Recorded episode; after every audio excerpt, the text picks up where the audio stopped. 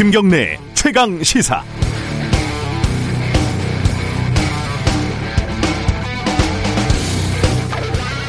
밤에 미국 대선 관련 뉴스를 보는데 이 딸아이가 물어보더군요. 미국 대통령 선거를 왜 그렇게 열심히 쳐다보고 있냐.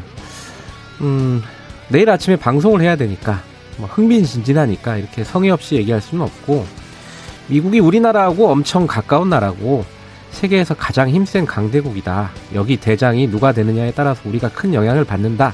뭐 이런 교과서에 나올 법한 밥 먹으면 배부른다. 뭐 이런 얘기를 해줬습니다. 그런데 이번 미국 대선에서 사실 트럼프냐 바이든이냐는 저에게 그렇게 큰 관심사는 아니었습니다. 물론 재미는 있습니다만요. 어, 우리가 뽑는 것도 아니고 우리가 무슨 영향을 미치는 것도 아니고 트럼프가 미국을 다시 위대하게 하든지 바이든이 미국의 정신을 복원하든지 모두 미국 중심주의를 말하는 건데 사실 별 무관심입니다. 원래도 그랬고 앞으로도 미국은 결국은 미국 편이니까요. 미국의 복잡한 선거제도 문제도 자기들 문제니까 한심한 눈으로 구경을 할 뿐이지 뭘 어떻게 할 수 있는 것도 아니고요.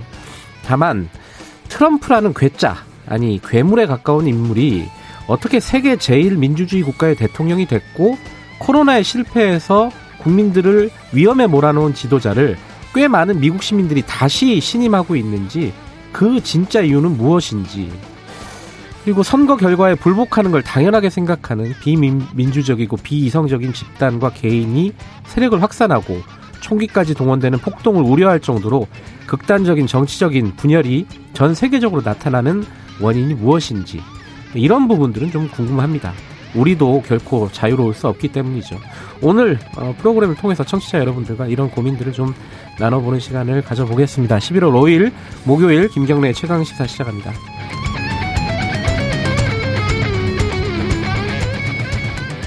김경래 최강 시사는 유튜브 라이브 열려 있습니다. 아, 샵 9730으로 문자 보내주세요. 짧은 건 50원, 긴 건 100원. 이 미국 선거 관련해 갖고 궁금한 것들이 좀 있으실 거예요. 이게 뭐 우리가 이걸 뭐 학위를 받은 것도 아니고 잘 모르는 부분들이 꽤 많습니다. 질문 보내주시면 오늘 전문가분들 많이 나오시니까 저희들이 적절하게 좀 물어보도록 하겠습니다. 1, 2부는 대선 특집으로 꾸며지고요. 3부는 최고의 정치 준비돼 있습니다.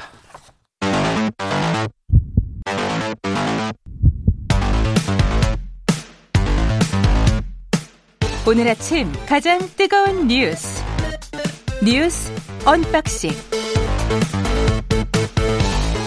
네, 오늘 아침 가장 뜨거운 뉴스 unboxing 민동기 기자 나와 있습니다. 안녕하세요. 안녕하십니까. 한겨레 신문 하어영 기자 나와 계십니다. 안녕하세요. 네, 안녕하세요. 어, 말, 뭐, 다들 그럴 줄 알았는데, 말이 씨가 된다고 어제 저희가, 어, 뉴스 unboxing을 하면서, 내일 아침 방송, 그러니까 오늘 아침이죠. 방송 때도, 결정이 안 돼 있으면 이 방송 어떻게 하지? 막 이렇게 얘기했는데 매우 심각하게 걱정을 했었죠. 네. 그렇게 됐습니다. 그죠? 그렇습니다. 어, 물론 지금 뭐 여러 가지 어 결정이 날 것 같은데 곧 그죠? 네. 어떻게 확률적으로 보면 날 수도 있을 것 같은데 그건 아 근데 그러면 우리 방송 끝나고 다음 일인 것 같고 그죠? 우리는 요 상황에서 방송을 해야 됩니다. 어, 오늘은 대선 특집으로 가는데 어, 대선 얘기하기 전에 어제 나왔던 뭐 국내 뉴스 중심으로 몇 가지만 좀 짚을 거 좀 짚어보고 넘어가죠.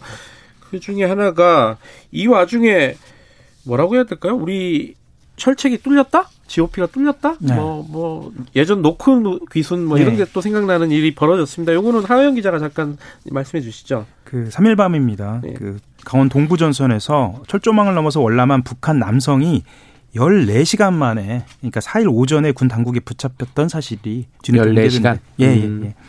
군은 2일부터 군, 군 어, 군사분계선 북측에서 배회하는 그 북한 남성을 포착은 했습니다. 음. 포착은 했는데요.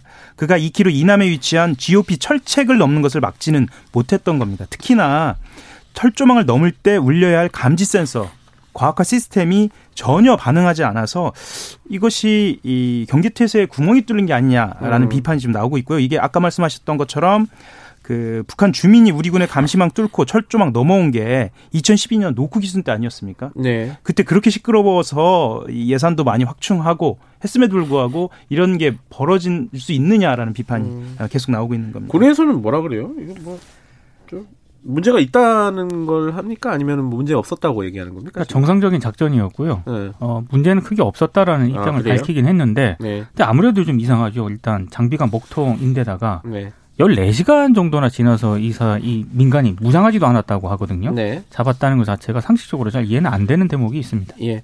어, 또 정치권에서는 뭐 홍남기 부총리 관련된 얘기라든가 이런 부분들이 있는데 그거는 저희들이 3부에서 최고의 정치에서 자세하게 다룰 예정이니까 그거는 넘어가도록 하고요.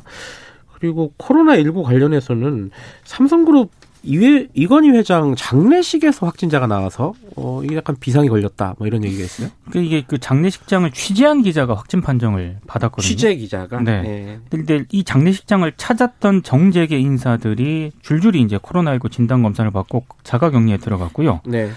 10월 어, 26일이거든요. 이 네. 기자가 장례식장을 찾은 날이. 네. 근데 같은 날 장례식장을 찾은 방문객이 일단 1000명 정도 되는 것으로 파악이 되고 있습니다. 일단 아, 방역 대책 본부의 입장은 CCTV라든가 이런 게 역학 조사를 벌인 결과 이 해당 기자가 빈소를 취재하는 도중에 감염된 것은 아니라고 일단 판단을 그 하고 전에 있습니다. 감염됐을 가능성이 높다는 그 거죠? 가능성이 높다는 네. 거죠. 네. 근데 아무래도 일단 빈소 주변 체류 기간이 길었기 때문에 네. 일단 방문자 전원에게 검사를 권고했다 이런 입장입니다. 그 아까 말씀 잠깐 말씀드린 홍남기 부총리도 조문을 갔잖아요, 그죠? 음성 판정 나왔다고 음성이고 하더라고요. 다행히 네. 음성이. 근데 대통령 아 대통령은 홍남기 부총리랑 만났으니까 음성이니까 상관은 없겠네요, 그렇죠? 그렇죠? 대통령 예. 가진 않았으니. 근데 재계 인사들 그리고 정계 인사들 네. 어, 굉장히 많은데 그 중에 어떻게 될지는 좀 봐야겠네요, 하루 그렇습니다. 예. 예.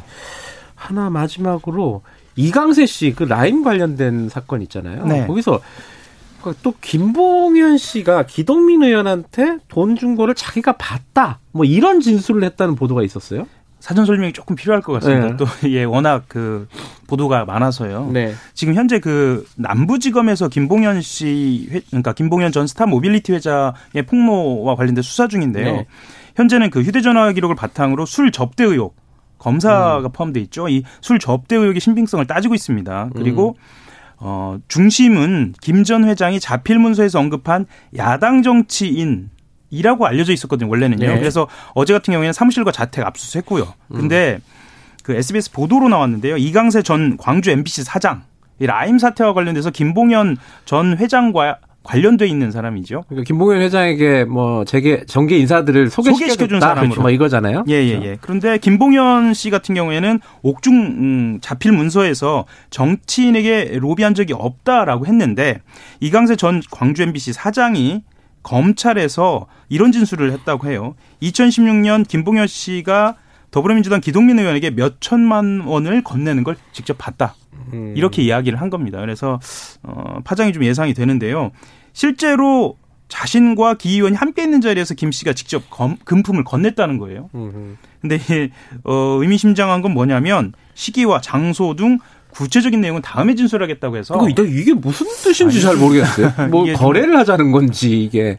그 기동미 의원은 자기가 양곡받았다는 거는 인정을 네, 했잖아요. 네, 그렇죠? 네, 네. 근데 이게 공개적인 장소에서 이렇게 수천만 원을 전달을 했다. 근데 그 음. 자세한 진술은 나, 나중에 하겠다. 음.